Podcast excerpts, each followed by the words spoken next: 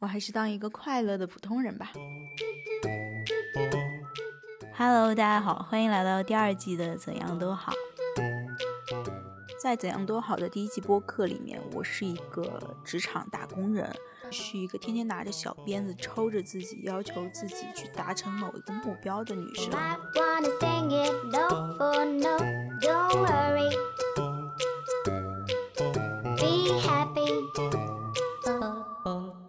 但是现在，我觉得我的人生进入了一个新的阶段。开启这个阶段的一个契机，就是我被裁员了。但是被裁员之后，不工作的这几个月里，我真的有了非常非常多的收获。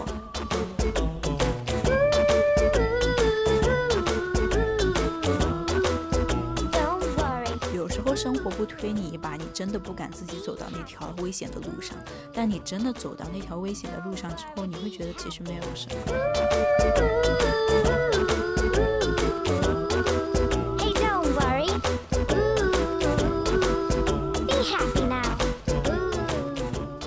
节目，我希望给大家带来的是更多关于你自己、你当下、你与世界连接的思考。而通过这些思考，我希望大家都能够更爱自己，跟自己建立一个良好的关系，而不是永远被外界标准裹挟着去 push 自己，去成为了一个他人想要你成为，而不是你自己想要成为的人。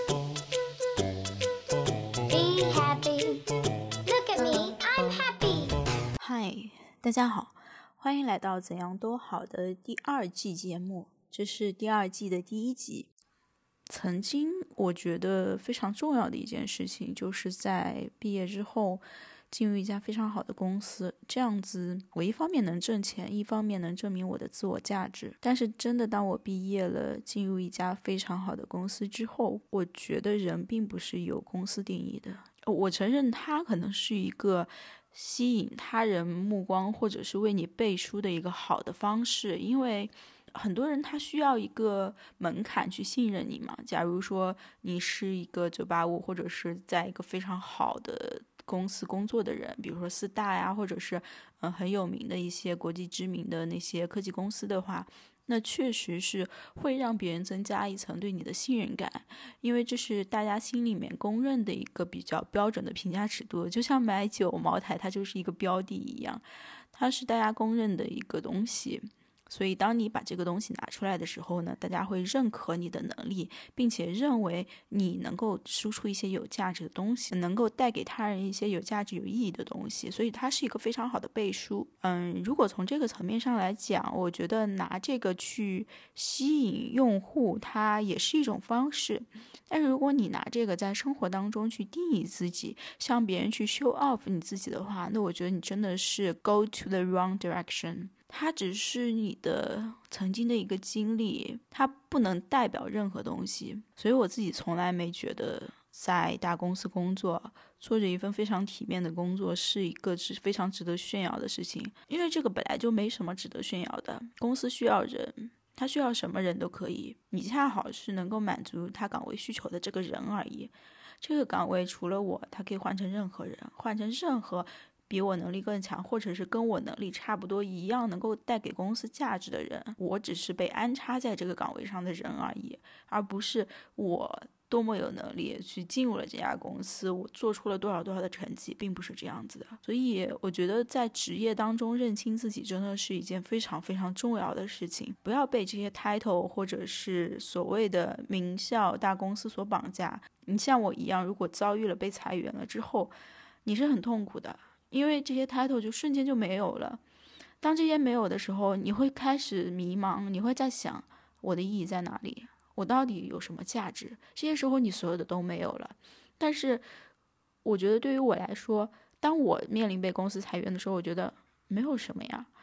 因为我自己还运营了一个播客，虽然没有多少人听，我还在写一些文章，能够帮助到别人，虽然也没有多少人看，但是对于我来说，我觉得这就是意义，就是别人因为我生产的东西，因为我的价值认可我，我觉得这就是意义。我最希望的其实是我脱离了大公司的 title，我脱离了这些所谓哪些学校毕业的这些 title 之后，我作为一个内容生产者，我作为一个写公众号文章的作者，或者是作为一个播客的主播，我的内容能够被他人所认可。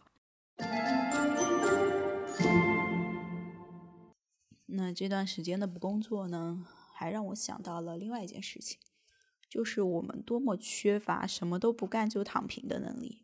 我们一直在抱怨社会卷，抱怨工作卷，但殊不知，其实我们没有心安理得的躺平的能力。当你在抱怨卷的时候，你也是其中之一，你也是在你的工作当中去成为那个推动于整个环境卷的那个人之一。我们大多数人虽然嘴上这么说，虽然心里不想这么做，但是我们真的不具备。不卷的能力，我一开始也是这样。刚不工作的时候，我觉得非常的焦虑。这种焦虑就体现在我必须把每天都安排的满满当当，必须每天都要做很多很多所谓有意义的事情。我会大致规划一下我这几个月的目标，然后把大目标拆成阶段性的目标，再把阶段性的目标拆成每日的小目标。但我后来发现，我可能连整个大目标都在不断了解自己、不断探索生活当中都换了。后来我就逐渐意识到，这种方法。这种由上往下去拆分的方法，那是工作当中用的方法呀。因为工作当中，它整体的大目标是不会变的。比如我这个项目就是要挣钱，我就是要跟客户达成了一个协定，去帮他完成这个事情。这个事情在一开始我们就定死了的。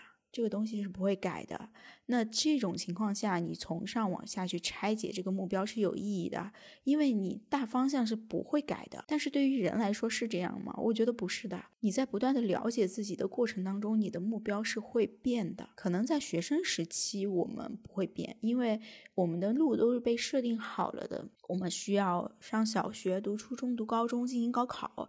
那可能在这么多年、十八年的人生里面，你的唯一的大目标就是你要完成高考。这个东西它也是确定，它是不会变的。为了要完成高考，我们要完成九年制的义务教育，我们要在完成教育之后尽力考上一个好的高中，最终我们能够。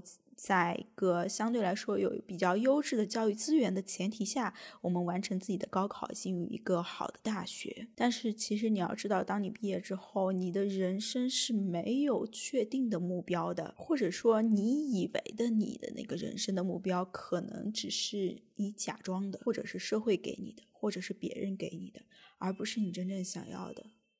当你不断了解自己，当你不断探索自己之后，你会发现你的目标根本就不是这个，你根本就不想要这个，你想要的是别的东西。那在这种情况下，我之前提到的这种由大目标拆解成阶段性目标，再拆解成小目标的这个事情根本就不成立，因为它没有办法用来指导你的人生。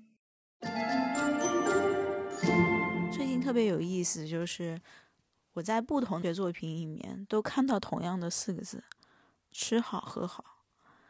第一部作品是在 B 站最近一直在连更的《三体》动画，第二个是刘亦菲演的那部，好像是叫《去有风的地方》，在沙溪拍的那部电视剧的第一集。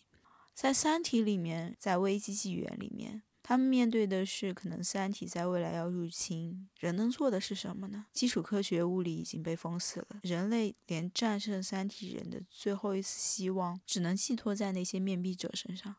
而罗辑，我觉得他作为一个很清醒的人，在太空当中给一个工友留了一句话，就是吃好喝好，吃好喝好，完成对自己的义务。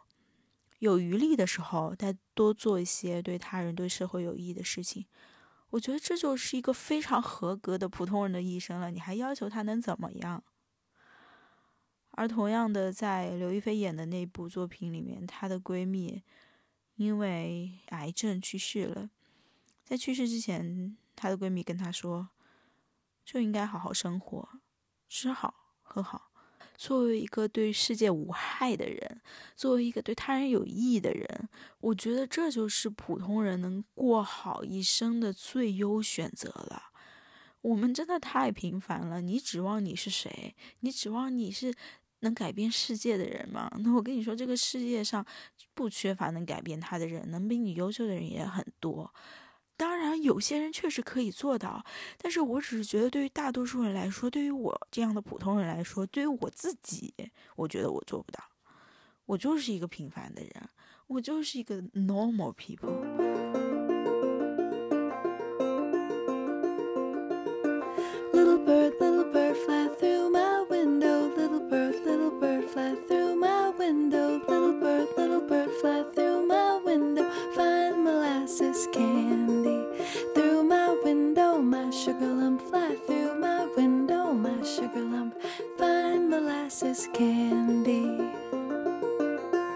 好啦，这就是今天的怎样都好。我真的很感激每一位收听我播客的人，希望他没有让你失望。我们下期再见。